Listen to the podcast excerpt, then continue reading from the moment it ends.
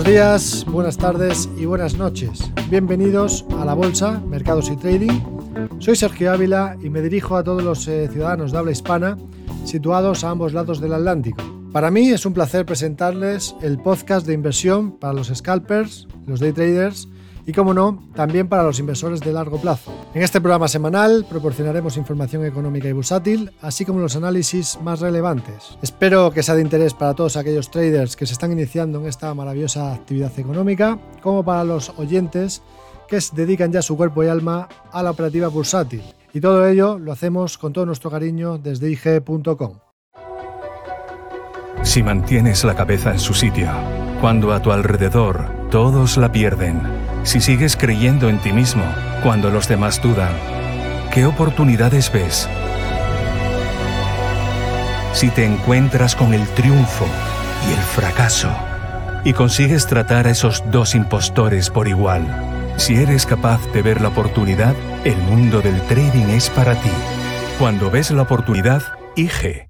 Bienvenidos a este octavo episodio. Estamos a 12 de febrero de 2021 y como cada semana vamos a analizar qué es lo que ha ocurrido durante las últimas cinco jornadas. Eh, estamos a viernes, hoy termina la semana, por lo tanto, repaso general. Y vamos a empezar por las noticias eh, macro, economía y política. Eh, vimos cómo el lunes la secretaria del Tesoro de Estados Unidos, Janet Yellen, había dicho el domingo que los trabajadores estadounidenses que ganan más de 60.000 dólares al año deberían recibir cheques de estímulo como parte del paquete de ayudas contra el coronavirus. Con lo cual, bueno, pues eh, parecía que la semana empezaba con eh, la posibilidad de mayores estímulos. Eh, por otro lado, se informaba también de que es probable que, una, que se una dosis adicional de la vacuna de coronavirus en otoño y después de las vacunas anuales, según el primer ministro británico, de despliegue de vacunas. por lo tanto, cree que se va a dar una dosis adicional en otoño, Así que eso sería muy positivo para todo el mundo. Y por otro lado, Sudáfrica suspende el uso de la vacuna de AstraZeneca después de que un ensayo haya mostrado una protección limitada contra la variante sudafricana. Luego hemos visto que la OMS, la Organización Mundial de la Salud, sí que ha recomendado utilizarlo, más allá de lo que ha dicho en este caso eh, Sudáfrica. El martes veíamos cómo el Bitcoin daba otro paso hacia la aceptación generalizada después de que la empresa Tesla, con Elon Musk a la cabeza, revelase que había comprado 1.500 millones de dólares de la criptomoneda y que pronto aceptaría como forma de pago para los coches, lo que hizo que la moneda se disparase. Y por otro lado, veíamos a nivel general, en cuanto al mercado asiático, que las divisas en circulación y los depósitos bancarios en Japón aumentaron a un ritmo récord en el mes de enero según eh, mostraron los últimos datos, en señal de que las empresas y los hogares siguen acumulando efectivo debido a la incertidumbre sobre la pandemia del coronavirus. Por otro lado, veíamos cómo en España el gobierno definiría las próximas semanas una serie de medidas de apoyo a la solvencia para las empresas, según informaban desde Reuters, y que en este caso posiblemente incluiría quitas de los préstamos respaldados por el Estado y pagos directos a las empresas más pequeñas. También veíamos cómo el boom solar ha disparado los precios de fincas rústicas en España. Por otro lado, el miércoles el boom español a 50 años cerraba con una demanda de 65.000 millones de euros y el Tesoro extrañaba el año con rentabilidad negativa por primera vez en su historia. En Estados Unidos el Senado votaba para proceder por el juicio contra Donald Trump tras un vídeo explícito, aunque por otro lado parece que la condena es poco probable, salvo un cambio drástico entre los republicanos, que es su partido, evidentemente, pues es difícil que voten en contra o que, que quieran, pues eh, en este caso, juzgar a Donald Trump. Por otro lado, veíamos cómo los inventarios de crudo bajaban y los de la gasolina subían en Estados Unidos. Ayer jueves eh, veíamos cómo el presidente de la Reserva Federal, Jerome Powell, invocaba, había invocado el miércoles los esfuerzos eh, posteriores a la Segunda Guerra Mundial, diciendo que eh, hacía falta hacer esos esfuerzos para alcanzar el pleno empleo y prometió continuar con la política monetaria laxa para ayudar el proceso de que pues, el crecimiento económico continúe. Eh, a la vez que veíamos eso por parte de Jerome Powell, por otro lado veíamos como el presidente de Estados Unidos, Joe Biden, había hablado con su homólogo chino, Xi Jinping, y en este caso había sido su primer contacto directo con el líder del gigante asiático y bueno, pues parece que eh, Joe Biden sigue la línea de Donald Trump con respecto a la política con, China. Eh, dice que China pues, eh, está a punto de comerse la tostada, de comerse el desayuno de los Estados Unidos. Por otro lado, veíamos cómo los demócratas de la Cámara de Representantes, que llevan a cabo el juicio de impugnación de Donald Trump por haber incitado al asalto del Capitolio, reprodujeron un escalofriante vídeo, teóricamente, de seguridad en el que se ve a los manifestantes a favor de Trump buscando a su vicepresidente en el edificio, coreando cuelguen a Mike Pence. Por lo tanto, eso es lo que parece ¿no? que quieren utilizar para juzgar a, Donald Trump. Por otro lado, el gobernador del Banco de Inglaterra, Andrew Bailey, instó a la Unión Europea eh, a no entablar una disputa con el Reino Unido sobre su enorme sector financiero después del Brexit. Según eh, dijo también este pues, eh, gobernador del Banco de Inglaterra, que el bloque estaba exigiendo más a Londres que a otros eh, socios comerciales. Y en cuanto a hoy viernes eh, tenemos la noticia de que los afiliados del Movimiento 5 Estrella en Italia han votado para respaldar, votaron ayer para respaldar a Mario Draghi como primer ministro, abriendo el camino para que el expresidente del Banco Central Europeo asuma el cargo al frente del gobierno de unidad nacional, un gobierno de tecnócratas. Por otro lado, la vacuna AstraZeneca de coronavirus parece que no es perfecta, pero que dice que tendrá un gran impacto en la pandemia, según su consejero delegado, mientras que la farmacéutica se comprometía a duplicar la producción para abril, eh, abril y la Unión Africana daba su respaldo a la inoculación. Por otro lado, algunas regiones españolas reprimirán los bares ante el descenso de contagios, mientras que los supermercados facturan 3.100 millones extra por la pandemia. En cuanto a los índices, pues eh, tenemos signo mixto a nivel semanal. En el caso del mercado americano, a falta de la sesión de hoy, tenemos subidas en el SP500 del 0,76%, Nasdaq 1,22%, Russell eh, del 2,20%. Y eh, por otro lado tenemos al Dow Jones con subida del 0,91, mientras que en Europa tenemos caídas en el IBEX del 3,09%, tenemos caídas en el DAX del 0,68%, mientras que el Eurostock sube un 0,31 en la semana y el CAC 40 francés sube un 0,12%. También fuertes caídas para el PSI portugués del 3,06% acumulado en la semana. Noticias corporativas.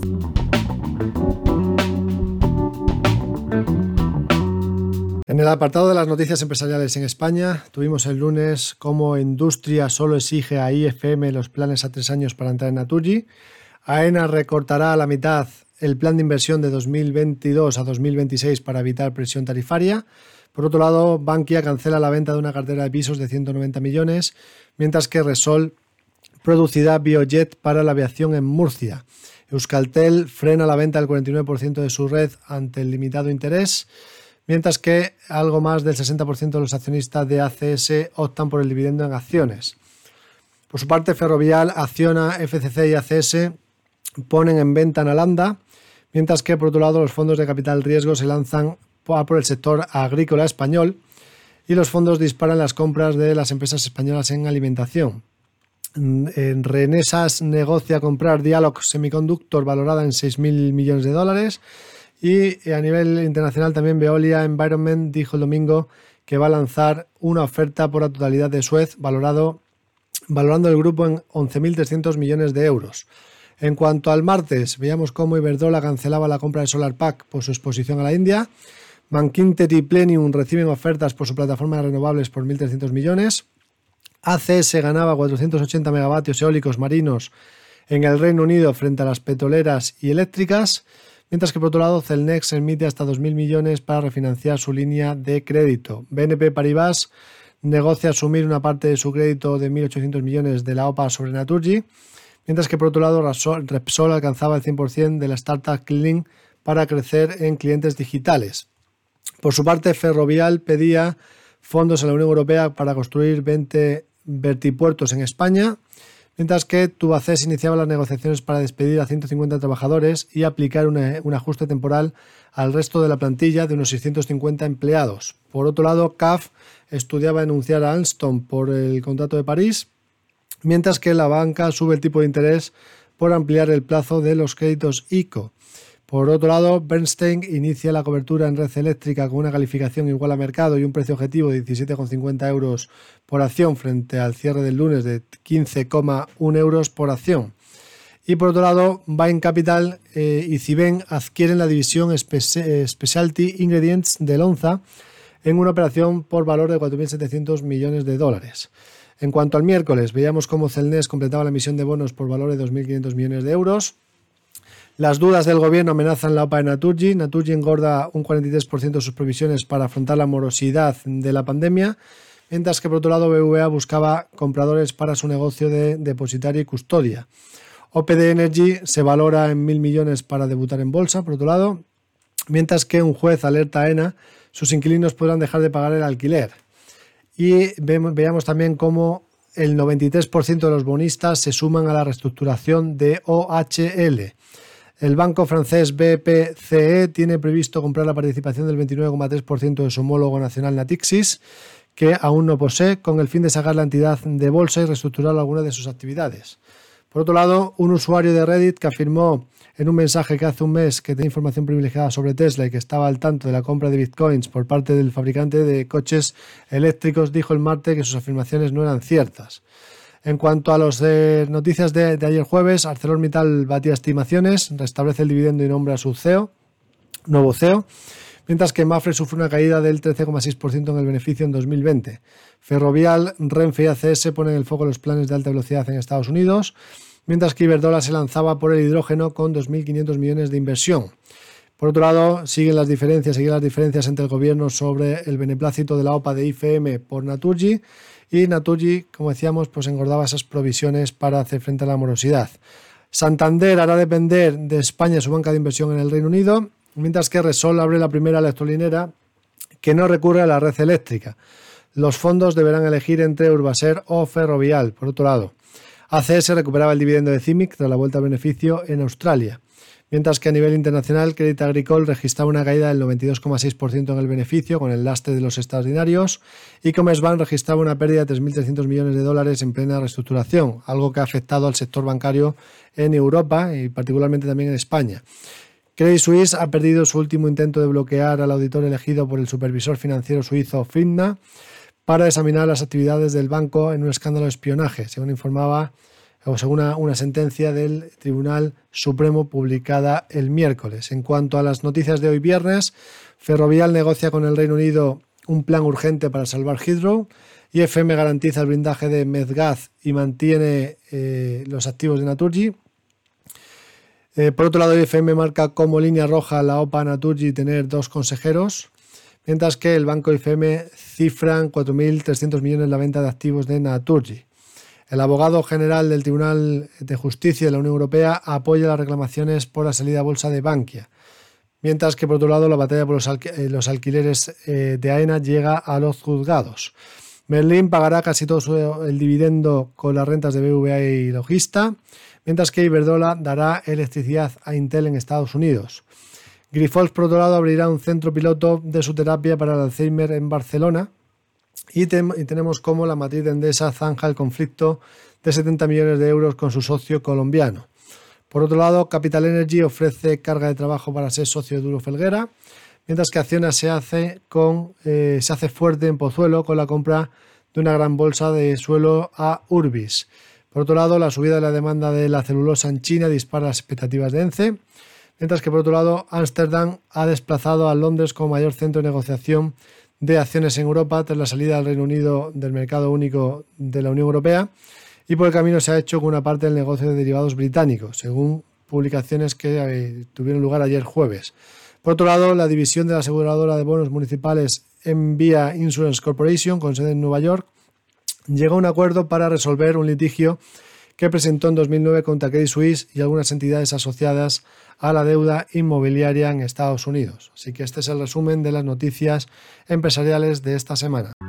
Opiniones de otros expertos. En cuanto a las recomendaciones de otras casas de análisis, hemos visto en España esta semana cambios en precios objetivos. El día 9 veíamos en martes cómo Kepler eh, bajaba el precio objetivo de Unicaja de 0,99 a 0,93 euros por acción También eh, cambiaba la recomendación de Banco Sabadell, subiendo el precio objetivo Kepler de 0,34 a 0,40 euros. Y eh, si nos vamos a las del miércoles, veíamos como RBC recomendaba ahora infraponderar Solaria desde igual al mercado anterior, bajando su precio objetivo de 18 a 17 euros.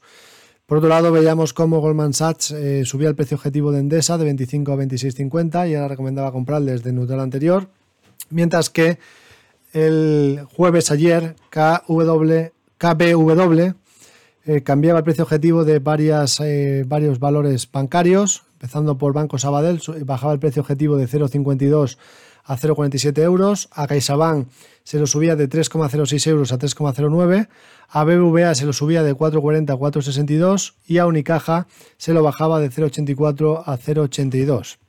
Por su parte, Deutsche Bank eh, recomendaba ahora comprar el bus con un precio objetivo de 108 euros, mientras que eh, Berenberg cambiaba el precio objetivo de Grifols, se lo bajaba de 32,75 a 30,75 euros por acción. Por otro lado, Societe General recomendaba ahora mantener Solaria desde vender anterior, mientras que Kepler bajaba, eh, en este caso, bueno, subía, perdón, subía el precio objetivo de Talgo de 4,60 a 4,70 Kepler también subía el precio objetivo de A3 media de 3,20 a 3,45. KW subía el precio objetivo de Santander de 3,20 a 3,66, mientras que por otro lado Barclays bajaba el precio objetivo de red eléctrica de 16 a 15,30.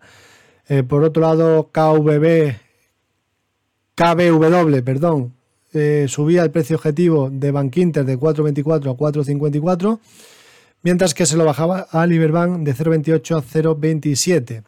Y en las de hoy viernes, pues tenemos que Credit Suisse sube el precio objetivo de AENA de 142 a 145, Berenberg sube el precio objetivo de Meliá Hoteles de 3,80 a 6,60 y RBC sube el precio objetivo de Santander de 2,70 hasta 3 euros por acción. Repaso técnico de índices.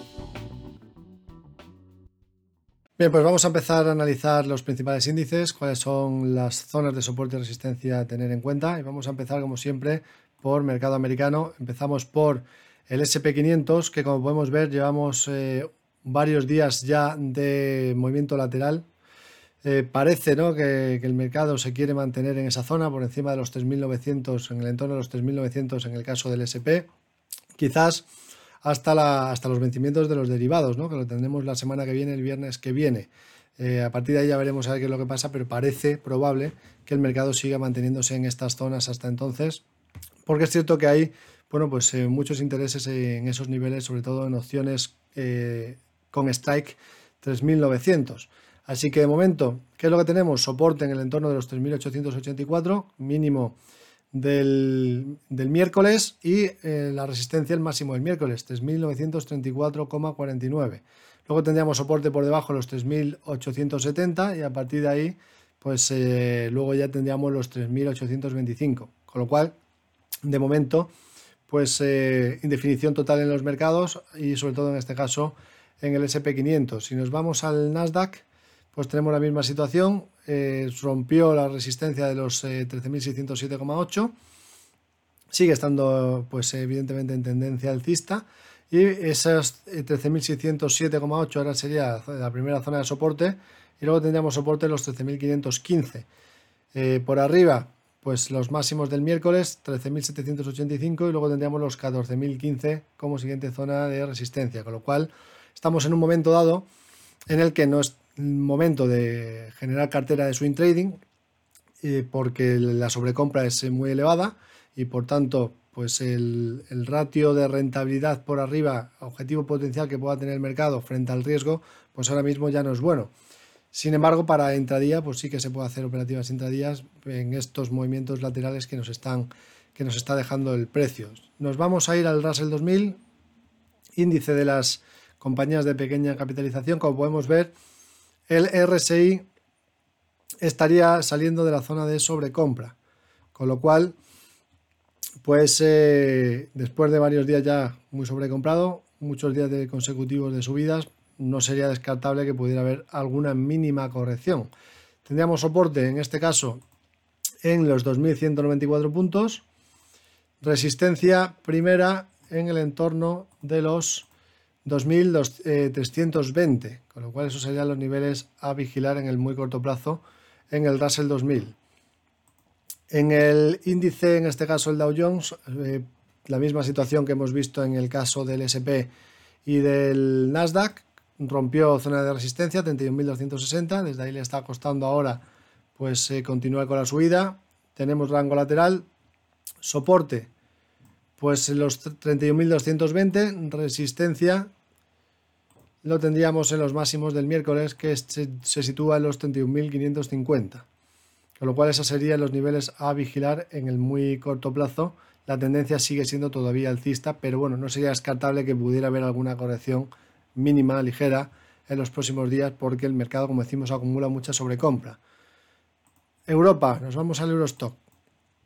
Superó la resistencia de los 3.655 y aquí pues cierta consolidación también en esa zona. Quizás pueda haber cierta distribución, no sería descartable que hubiese pues eh, ese movimiento lateral que siga moviéndose ahí. Soporte primero 3625, primera resistencia 3687. En el caso del DAX, DAX alemán, eh, en este caso no fue capaz de superar los 14.135, que era la resistencia eh, más cercana a tener en cuenta dentro de un rango lateral más amplio. De hecho, el lunes nos dejó un rechazo desde esos niveles, dejó una resistencia en los máximos en los 14.195 y desde aquí pues igual rango lateral de eh, corto plazo y bueno, pues eh, quizá no sea descartable ver alguna corrección adicional después de que estemos en la parte alta del rango. Pero como digo, pues tampoco demasiado preocupante siempre y cuando no pierda los 13.825 que sería el primer soporte a vigilar dentro del SP500. Perdón, dentro del DAS alemán. En el caso del IBEX 35, aquí más debilidad. El caso de España, como podemos ver, bueno, pues eh, hizo un movimiento eh, de rebote desde la zona de los mínimos 7.640 y ahora pues ha dejado una resistencia aquí en esta zona los 8.285. Si perdiese este mínimo, estaría dejando una especie de hombro cabeza a hombro. Teórico. No creo que sea lo más probable, pero bueno, podemos ver quizás alguna corrección en el corto plazo. Después de eso, si perdiese esos mínimos, pues lo que tendríamos que hacer es marcar Fibonacci. Siguiente zona de soporte, eh, por debajo de los 7.640 estaría en los 7.370 y después en el entorno de los 7.100, que sería el 61,8% de FIBO. Pero de momento, evidentemente, sigue estando en tendencia alcista y consolidando en un rango más amplio. Le está costando un poco más el IBEX 35. CAC 40 francés. Bueno, pues eh, sabemos que en el medio plazo tiene activado un objetivo hacia el entorno de los 6.181. Eso sigue estando vigente. Primera resistencia ahora en los 5.728. Estamos cotizando en un rango lateral entre los 5.332 eh, y los 5.728. Ahora estamos en la parte alta de dicho rango, con lo cual, bueno, pues eh, podría ser que pudiera haber cierta corrección en el corto plazo ahí, pero como decimos, dentro de un rango muy estrecho, muy pequeño, con lo cual pues tampoco eh, nos va a dar muchísimas oportunidades probablemente hasta esos vencimientos de derivados. Tenemos primer soporte a vigilar 5.544. Índice italiano. Aquí pues le ha venido muy bien el hecho de que Mario Draghi vaya a ser la persona que, vaya a gobernar el país. Eso es muy buena noticia para, para Italia. ya podríamos tener en España pues también algo así similar, ¿no? Que llegue un tecnócrata y que nos eh, gobierne, alguien que sepa realmente economía y de, y de, sanidad y que nos pueda gobernar a nivel general, sea del partido que sea, me da igual. Pero bueno, pues en este caso, eh, Mario Draghi, que es una persona externa a la política, pues ahora va a ser la persona que gobierne y esto pues se está viendo muy beneficiado en el caso del MIP italiano, que superó los máximos los 23.010 y que tendría activado un objetivo por segundo impulso alcista hacia el entorno de los 24.571. Así que ahora el soporte pues estaría en esa zona, el primer soporte a vigilar, 23.004 y luego ya el mínimo anterior que pasaría por los 21.080, ese sería el siguiente soporte a tener en cuenta. En el caso de China, pues esta semana no lo voy a comentar porque están de vacaciones hasta la semana que viene, con lo cual poco hay que decir ahí. Y en el caso de Japón, pues sí que vamos a comentar aquí en este caso que sigue generando, sigue estando muy fuerte, el índice japonés, el Nikkei. Eh, la resistencia anterior, 28.978,6, ahora pasaría a ser soporte. Y luego teniendo soporte más cercano en el entorno de los 28.580. Con lo cual igual, pues eh, igual que el mercado americano, consolidando ahí con eh, sesiones de poco movimiento, muy estrechos y a la expectativa, pues a ver por dónde termina ya de romper. Y mucho cuidado con la sobrecompra que se acumula para operaciones de swing. Eh, para intradía, como digo, pues eh, interesante, todos los mercados siempre se puede operar en intradía. En el caso del índice de Taiwán, también muy fuerte, pero acercándonos a zonas de resistencia. 16.210, primera resistencia, primer soporte, los 15.510 y luego tendríamos soporte en el entorno de los 14.980. Si vemos que no supera esta resistencia y luego hubiese una corrección perdiendo el mínimo entre estos dos máximos que estaría dejando en los 12.000, eh, en los 16.210, cuidado porque activaría un, un, doble techo, pero evidentemente, pues bueno, está atacando la parte superior. Si lo rompe, pues seguiría con la tendencia tal cual como, como sigue estando. Así que este sería el resumen de los índices para esta semana. Espero que os pueda ser de ayuda. Hasta pronto y buen trading. Un saludo. Una vez analizados los índices, recordaros que si queréis tener la capacidad de elegir vuestro apalancamiento y controlar vuestro riesgo, el producto estrella para ello son los Turbos 24. Los Turbos 24, valores cotizados con los que puede operar las 24 horas del día, 5 días a la semana. Le permiten ir largo o corto en una serie de índices principales, pares de divisas y materias primas, con un riesgo limitado y un apalancamiento flexible Así que, ¿cómo empezar a operar con Turbos 24? Primero, necesita abrir una cuenta de Turbos 24. Si todavía no es cliente de IG, puede abrir una cuenta de manera rápida y sencilla en nuestra página web. O si ya tiene una cuenta con IG, puede añadir una cuenta de Turbos 24 desde MyIG. Cuando la haya abierto, podrá iniciar sesión y operar por primera vez con los Turbos 24 a través de nuestra plataforma web o de la aplicación. Primero escoja un mercado y después escoja si quiere ir largo o corto. Compraría un Turbo 24 largo si creyese que el precio del mercado subyacente va a subir. Tendrá que escoger un nivel de knockout preestablecido para su operación. Este es el precio subyacente al que su Turbo 24 vencerá en caso de que se alcance. Los niveles de knockout disponibles se encontrarán por debajo del precio actual de mercado. Como alternativa, si espera que el mercado subyacente baje, compraría un Turbo 24 corto. En este caso, todos los niveles de knockout serán mayores al precio actual de mercado. Por lo tanto, verá turbos 24, tanto largos como cortos cotizados, con distintos niveles de knockout y los ratios de apalancamiento que ofrecen y sus precios. Además, el precio de referencia de IG para el mercado subyacente. El precio de cada Turbo 24 está basado en la diferencia entre su nivel de knockout y el mercado subyacente, con los costes del creador de mercado incluidos y un multiplicador aplicado. Escoja el nivel de knockout que desee y pinche para abrir el ticket de operación. Cerca de la parte superior verá los precios de compra y venta con los volúmenes de los turbos 24 disponibles para esos niveles. Recuerde que solo puede comprar para abrir una posición nueva. El precio de venta es al que podría cerrar la posición antes de que se alcance su nivel de knockout. Estos son los mejores precios disponibles actualmente en el mercado. Pero si pincha en Ver profundidad de mercado, verá el libro de órdenes completo.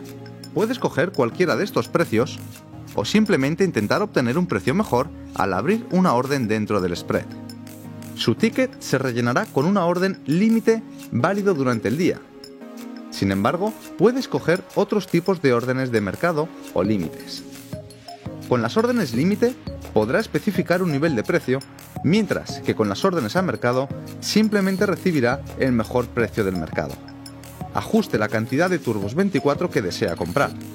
Multiplíquela por el precio que le ofrece la retribución, que es su desembolso por la operación y su pérdida máxima. Previsualice su orden y después realícela. Así que, ¿cuáles son los costes de los Turbos 24? Sus operaciones no tienen comisión y, por eso, todos los gastos posibles son inherentes al precio, ya que todo lo que pagará son los costes iniciales. Para los costes de financiación nocturna existe un ajuste diario para su nivel de knockout en lugar de costes en su cuenta. ¿Qué ocurre con las operaciones de Turbos 24 que cierra? Como los Turbos 24 no vencen, puede realizar una orden de venta cuando quiera, a no ser que se haya alcanzado su nivel de knockout. Pinche en Vender en la pestaña de posiciones, la cantidad muestra el número máximo de Turbos 24 que puede vender y puede reducirlo si desea mantener la misma exposición. También puede escoger un tipo de orden si lo desea. Previsualice y realice su orden y recibirá una notificación cuando se haya ejecutado. Si tiene cualquier duda sobre el trading de Turbos 24, póngase en contacto con nosotros. Estaremos encantados de ayudarle. Pues muy bien, con esto despedimos el podcast de hoy. Muchas gracias por el tiempo que habéis dedicado a escucharnos y espero que os haya resultado entretenido y sobre todo que os haya sido de utilidad. Para mí es muy importante conocer vuestra opinión, ya que de esta forma podemos mejorar en los próximos episodios. No dudéis en ponernos un comentario o suscribiros a los canales tanto de Spotify como de iBox que estarán disponibles en el futuro. De momento, ¿cómo nos podéis contactar? Pues lo podéis hacer a través de la web ig.com y sobre todo, pues eh, si me queréis eh, contactar personalmente, donde más activo estoy es en Twitter, en arroba Sergio Ávila-ig. Y eh, también podéis buscarme como Sergio Ávila Bolsa tanto en YouTube como en Instagram. También podéis seguir a IG España en YouTube y en Twitter buscando simplemente IG España y en Instagram poniendo IG Hispana-trading. De esa manera pues nos vais a encontrar en todas las redes sociales. Así que lo dicho, muchísimas gracias, hasta pronto y buen trading.